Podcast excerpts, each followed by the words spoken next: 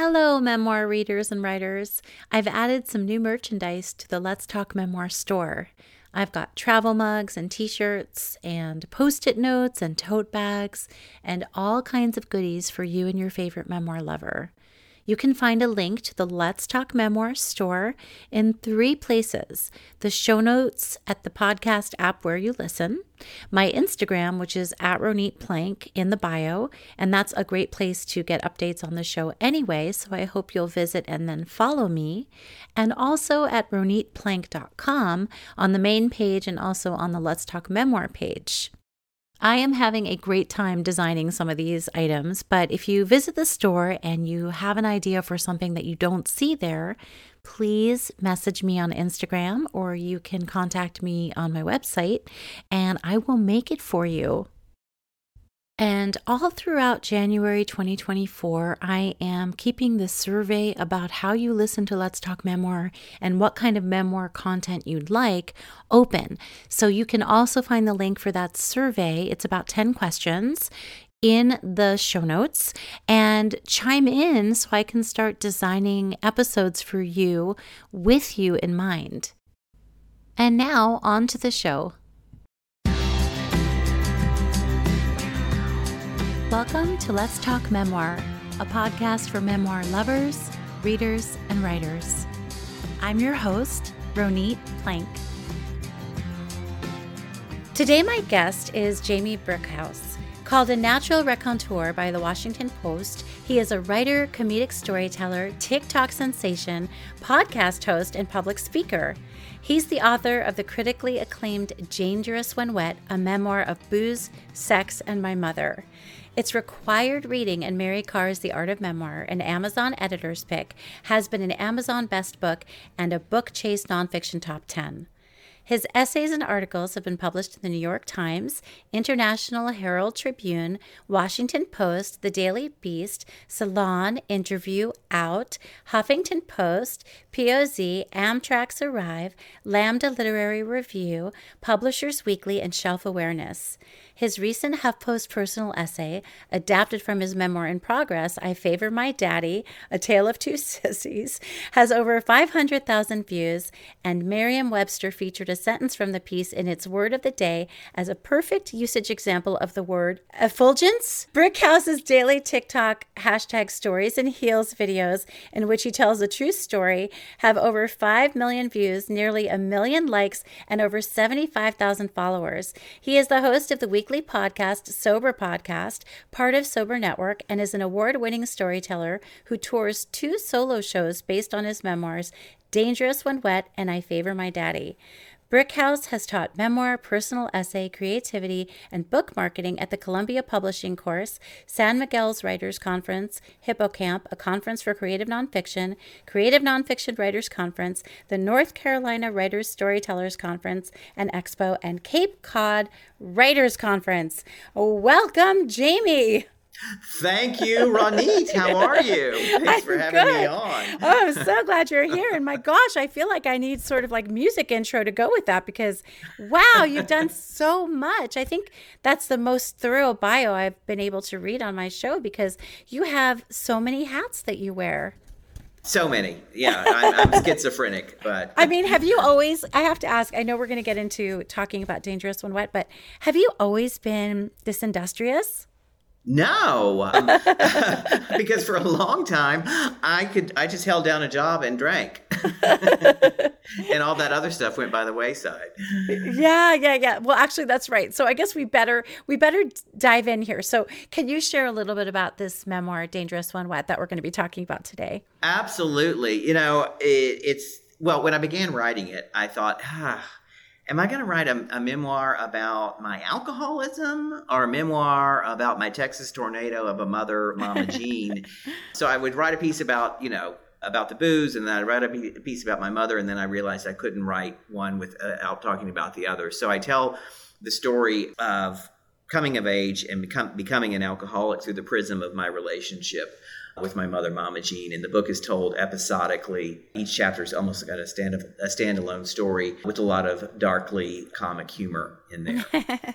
yeah, when you when you say that you learned that you wanted to kind of combine them, that you couldn't tell the story of one without the other, how much of that came from your own sense of story and narrative arc, and how much of that might have come from outside or trusted readers?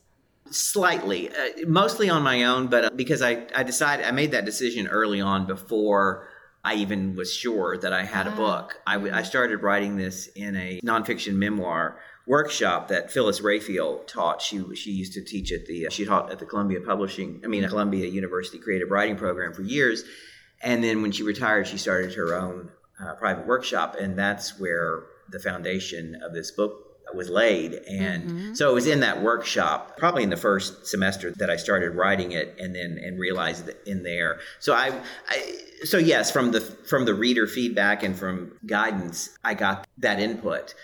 But it was a decision I also made pretty much on my own as well. Mm-hmm. It seems like such an important. It seems so important that they're intertwined. It seems so mm-hmm. relevant. And you've written and spoken about a host of topics that can be really hard for people to approach or to experience or to have loved ones go through alcoholism, suicide prevention, mental health, and HIV. You, and that's just the beginning of it. So I'm curious what you might think the younger version of you, the one from your 20s who is in the midst of this kind of hurricane of behavior, what, you know, 20s and 30s, what would that person, that version of you think about your candor and advocacy that you lean so so strongly into now and that you've excavated these personal parts of your life in this way? Well, the frank and honest answer is he probably wouldn't have wanted to hear it mm-hmm. because he wanted to. I mean, I mean, I'm just talking. This is the the reality of, of, of an alcoholic and an addict. He wouldn't have wanted to hear it because he would it, it would have impinged on his drinking.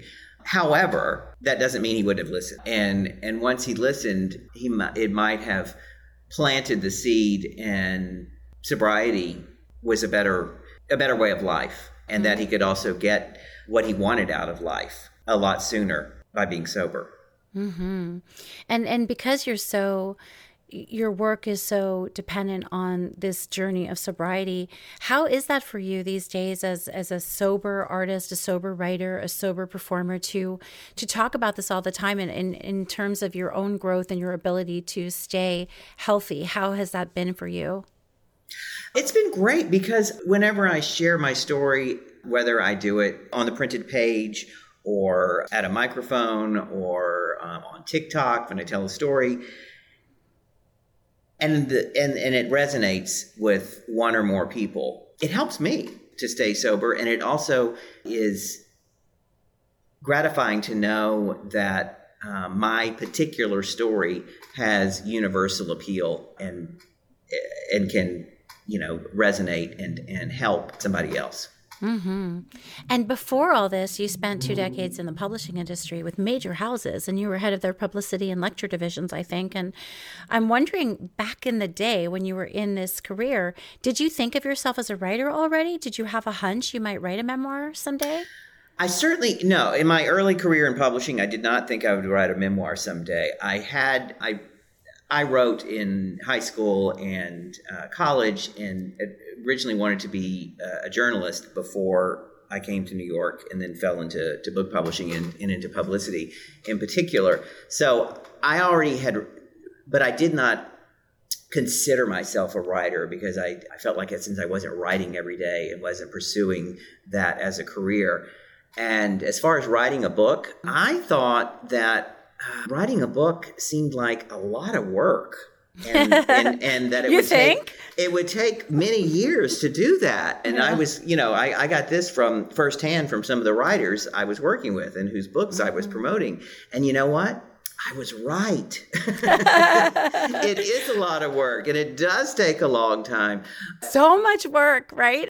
And, and, you know, and it wasn't until I got sober, and it was actually when I was in, in rehab in Palm Springs, and a couple of my friends they were saying, "Oh, you're going to write a book. You know, you're I can't wait. You know, you're so funny, or you, have got such great stories, and you know, you're going to write a book when you get out of here."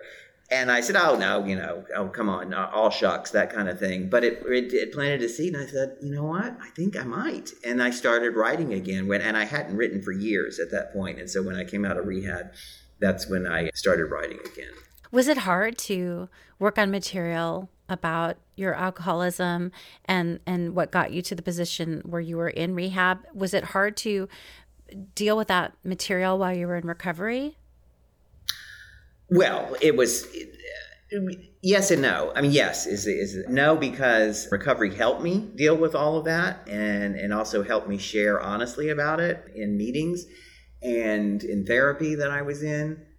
But it was I had to overcome some hurdles as I was writing this book, and I thought, oh, you know, am I really going to tell this story? Do I really want to reveal that? Do I want to write about that?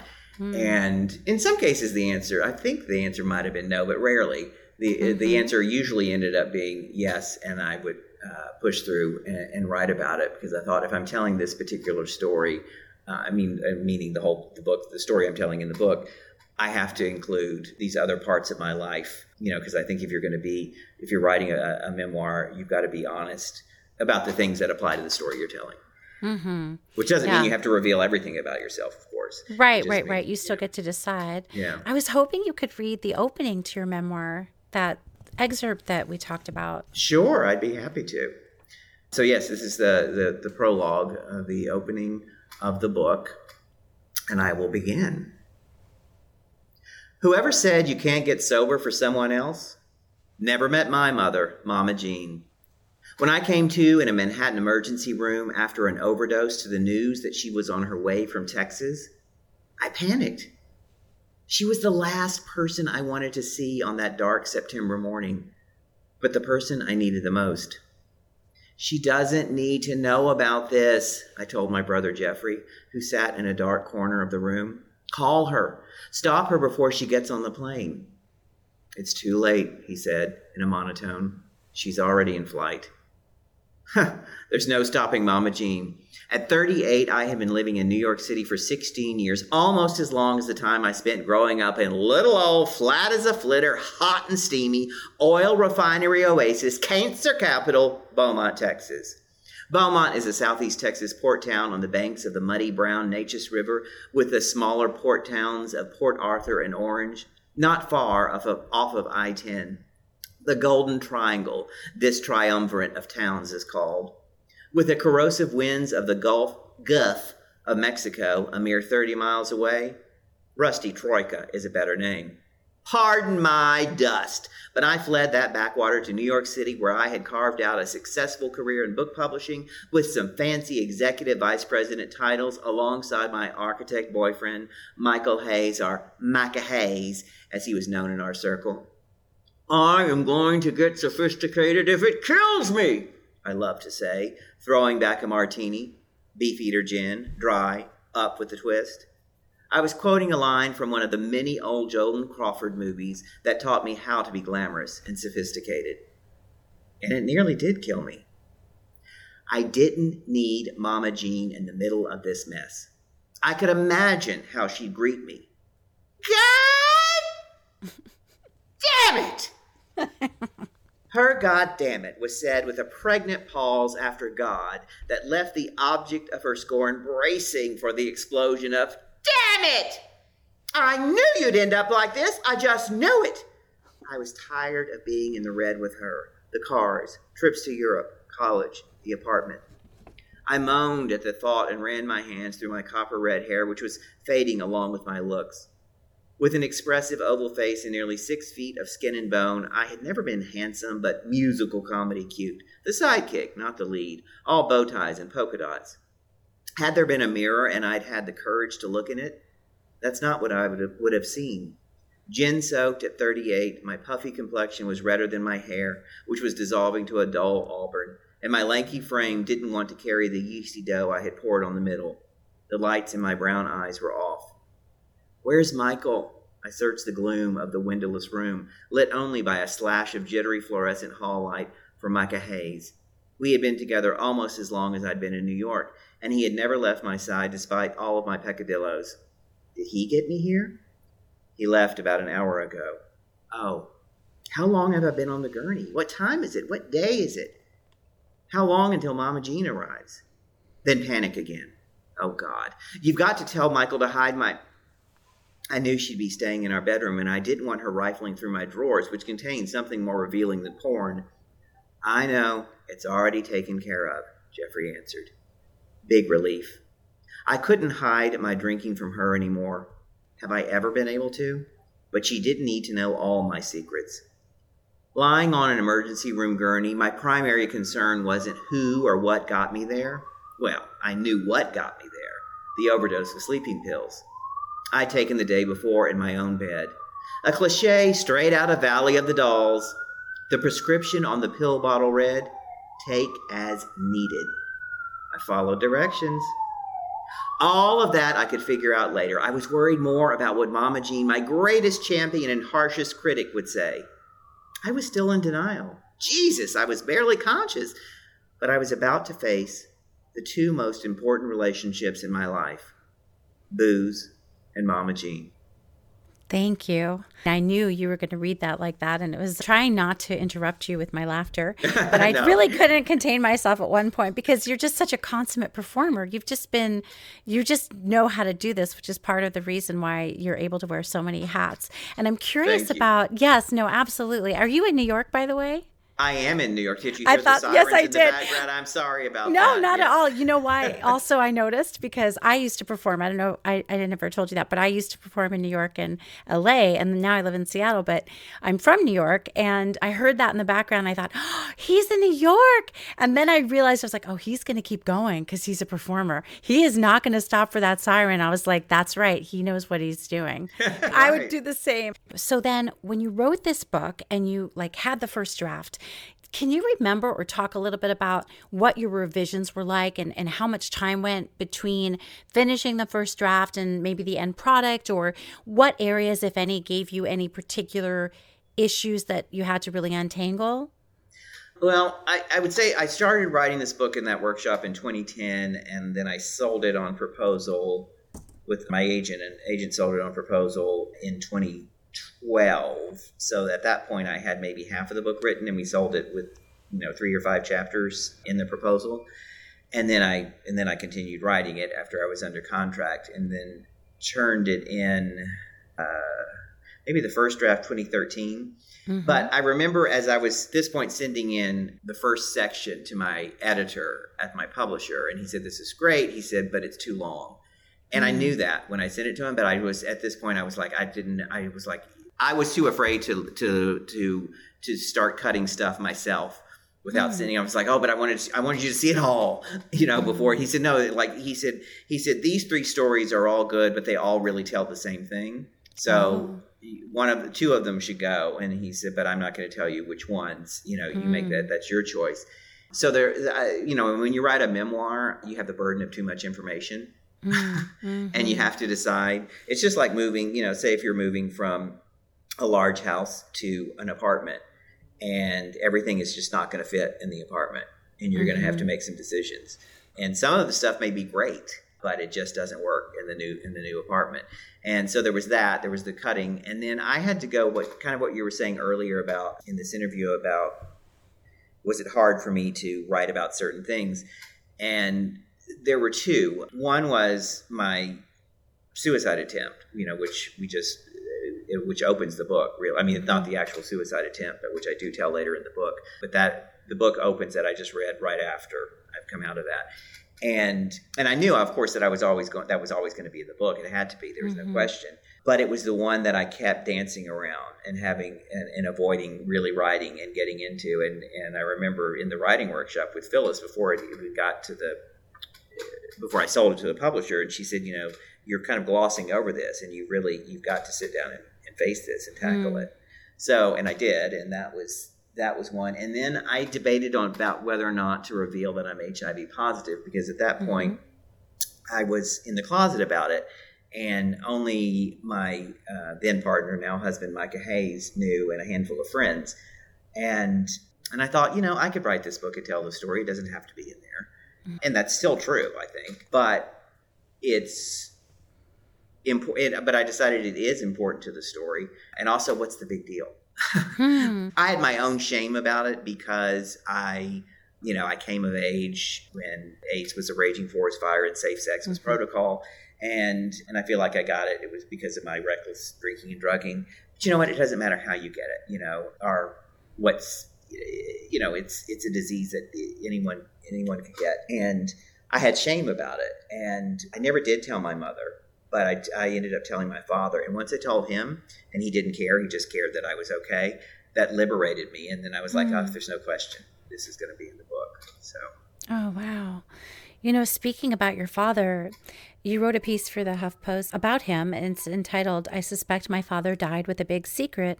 I regret never asking him for the truth.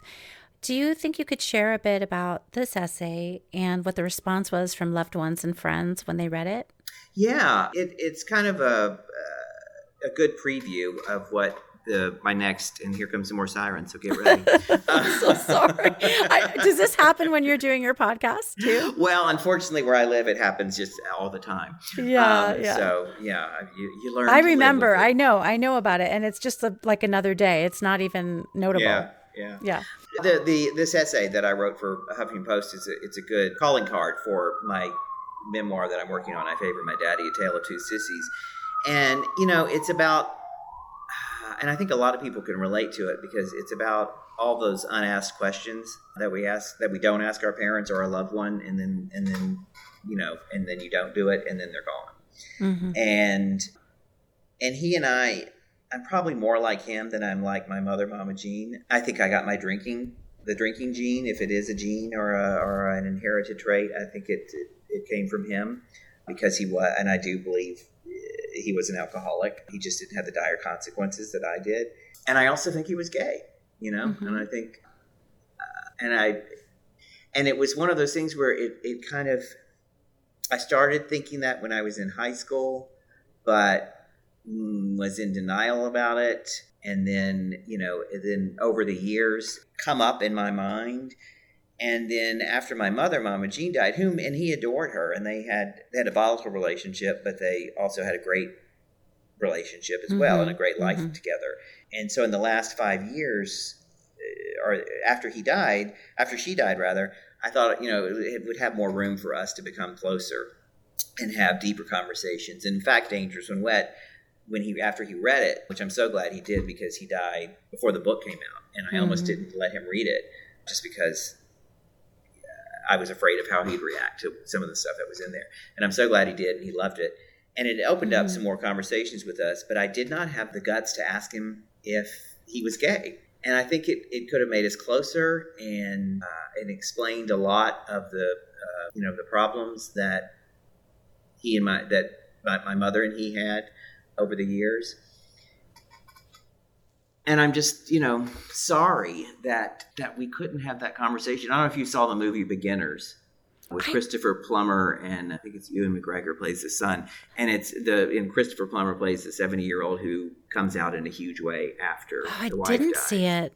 And when I saw it, and my mother had been dead about three years, and I saw it with with Michael, my husband, and he just turned to me and he said, "Earl." My father. I yeah. said, I said, that's my idea. And I thought, oh, wouldn't that be wonderful if he came out? But I always kind of knew that was a pie in the sky. Yeah. Fantasy. And, but the, oh, and the reaction you asked about the reaction to friends and family. And, you know, a funny, a lot of people from my childhood, they were like, oh, yeah, I always kind of thought your father was gay. Ah. Just that they, that they under, you know, that they had some kind of understanding. That was some people's reaction and yeah. but then some friends were like again talking about sharing your story and, and having others not realize how the, uh, it may help others or they may resonate with it. Some others would, would, said you know oh my god i think my father was gay too and never you know and never came out. And i had one of my former bosses in publishing we actually used to joke about it that uh, that our fathers were gay. And then we recently had a conversation of, about that and about you know basically we said yeah i think they were both gay and alcoholic Oh, wow. That's heavy stuff.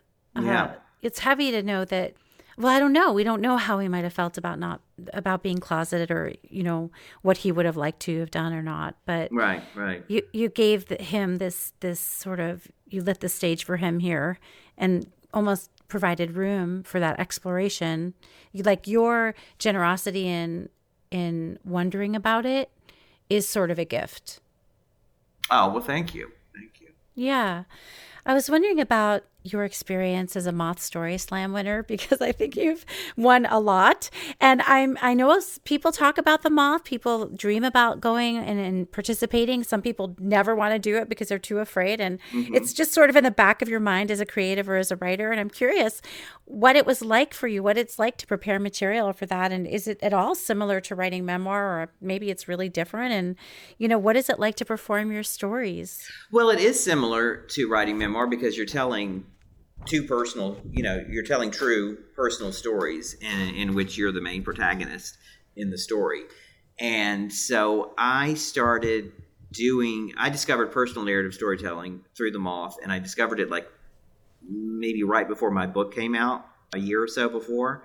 Mm-hmm. And and I started telling, and I was like, oh great, I've got you know I've already got ready made stories because I've got a, a manuscript, and which was somewhat true. And I, I told stories. I told a lot of stories adapted from the book.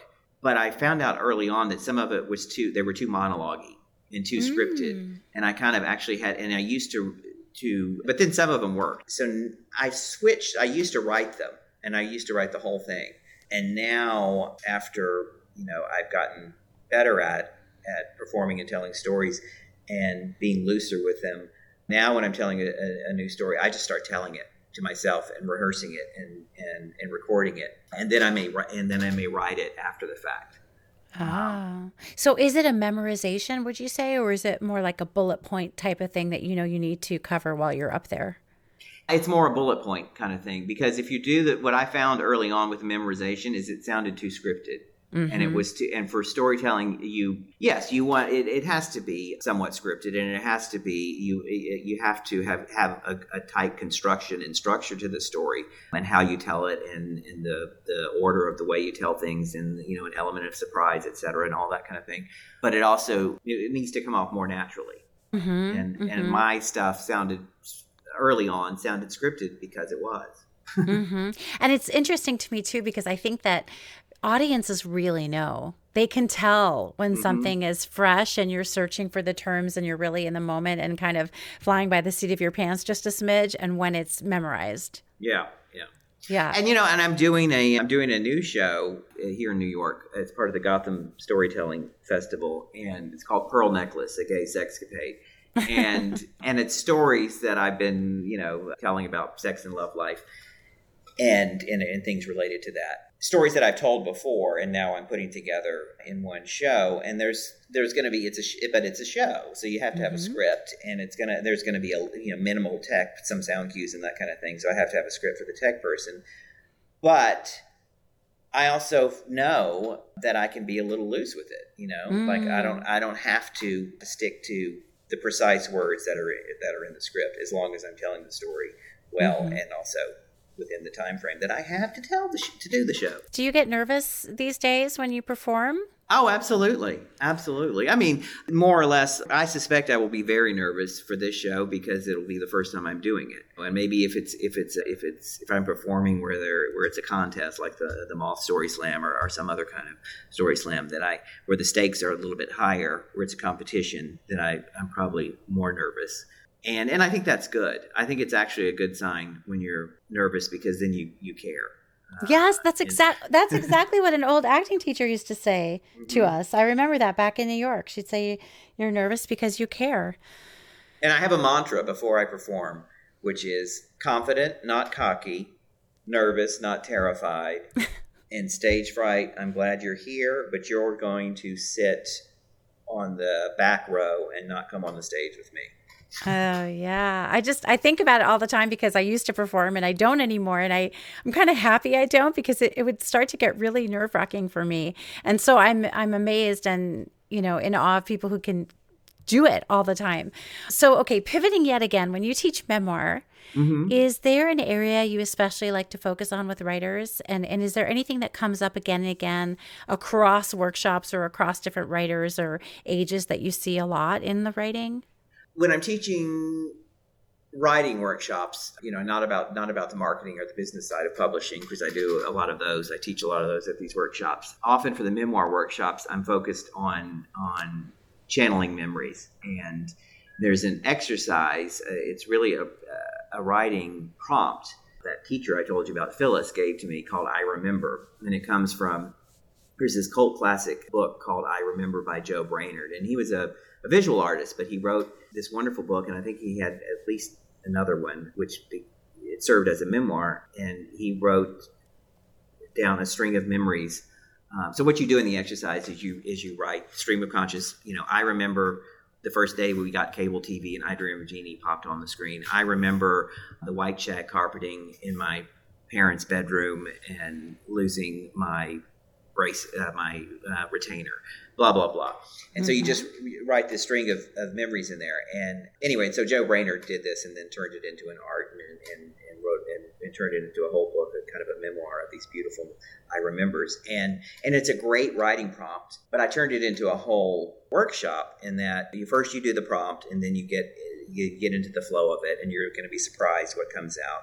And then second, then you can then you channel then you do I don't remember because what you don't remember is sometimes as telling as and as important as what you do remember. Mm, and then mm-hmm. you can do mm-hmm. focused I remembers. Like I remember, you know, if you're if you're in fact I I had this when I was writing Dangerous When Wet. I was having a problem writing this chapter about my former boss and friend Liz who had died, and uh, Phyllis said, "Well, why don't you do the I remembers around her because that work that has served you well that exercise." And so I just wrote a series of I remembers around Liz and then it then I had material, you know, hmm. and I thought, mm-hmm. oh, okay, and now I know where to begin, and now now I know where how to tell the story, and now I see the pattern of the memories I have mm-hmm. about her.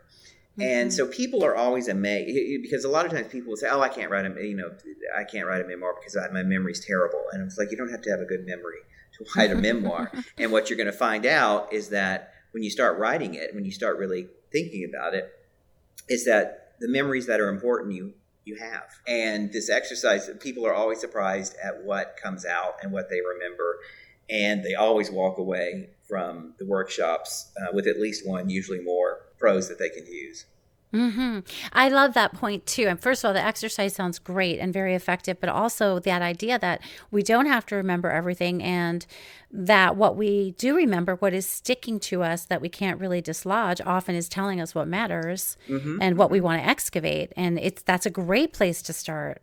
Yeah, no, it's a great excavation. That's a good that's a good verb. Um, yeah. So I know that I'm keeping you a little bit long, but I don't feel like I can let you go unless we just spend a little bit of time talking about the business of publishing. Sure. You have such a valuable perspective. You have so many years in it and you know people and you've been there and you've done it. And I just, there are so many writers who are at the beginning of launching their books or dream of having a manuscript. And I think publishing seems really mysterious, very unapproachable. And maybe in some ways it is. But I, I would mm-hmm. love you to share what you think writers who have just completed their first books need to keep in mind about agents and publishing houses and having a writing career. Well, it is tough, and mm-hmm. it seems to get tougher uh, every year. And you have to keep in mind that first of all, it is a business and it's not personal. mm-hmm. Yes, you want an, you want an editor or an agent to fall in love with your work, and, and it often does take that for your your work to sell. But it's also a business that you know they have to look at. You know, is it is it worth me? Is it worth this company investing? money in this book and this author because every book is a risk. It's just like every movie or any other piece of art because you just you don't know how the public is re- going to react and basically and, and bottom line is it going to sell. So you just you, you have to remember all of that going in that so that much, sort of reminds me like not to take it too personally i mean yeah exactly you can and you should get better as a writer but it it doesn't mean your book isn't well mm-hmm. written Right. But then when going after, you really, you know, if you want to be published by a mainstream publishing house, you need an agent. That's your next step.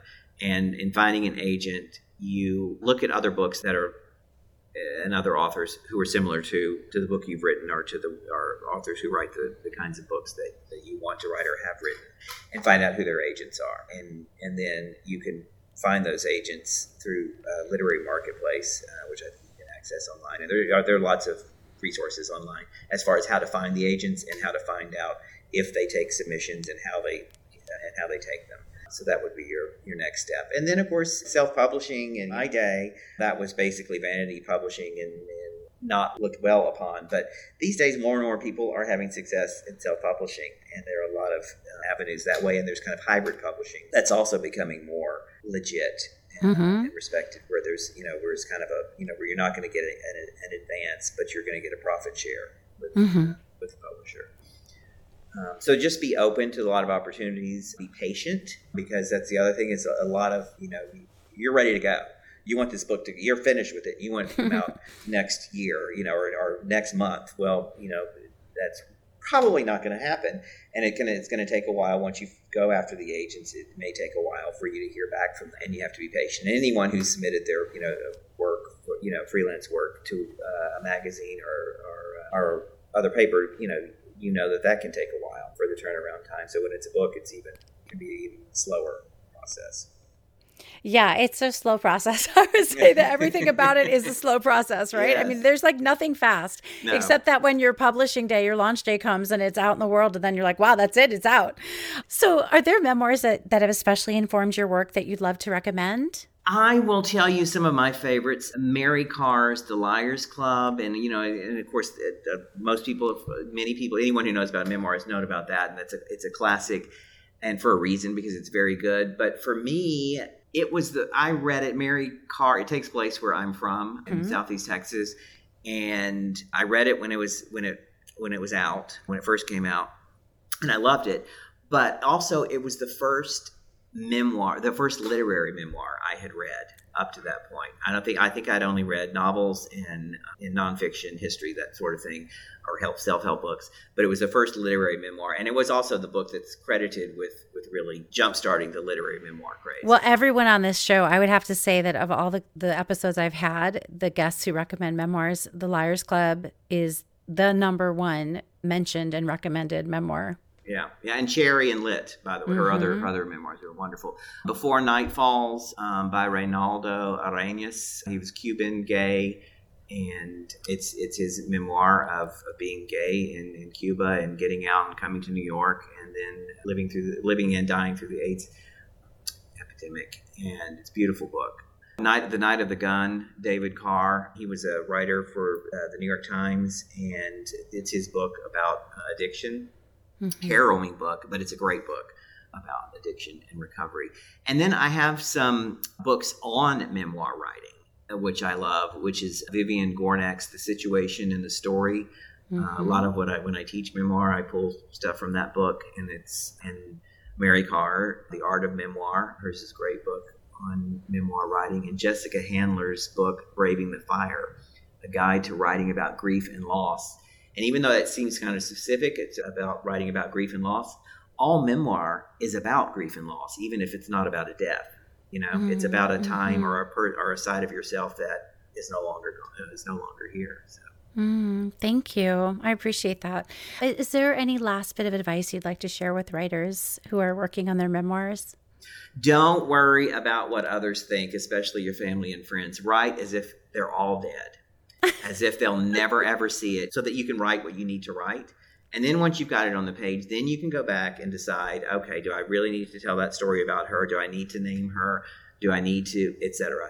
And then you can mm-hmm. edit. And then only after you have a final draft or close to a final draft do you share with those you have written about what you've written about them if you feel like you need to share it with them before it gets published. Mm-hmm. Thank you. And lastly, Jamie, where can people find you? They can find me on TikTok and Instagram and Facebook. I tell a true story in high heels every day. and on TikTok, it's Jamie, J A M I E underscore Brickhouse. And then uh, Instagram and Facebook, it's uh, and YouTube, it's at Jamie Brickhouse. And my website, jamiebrickhouse.com. You can always see what's going on with me there.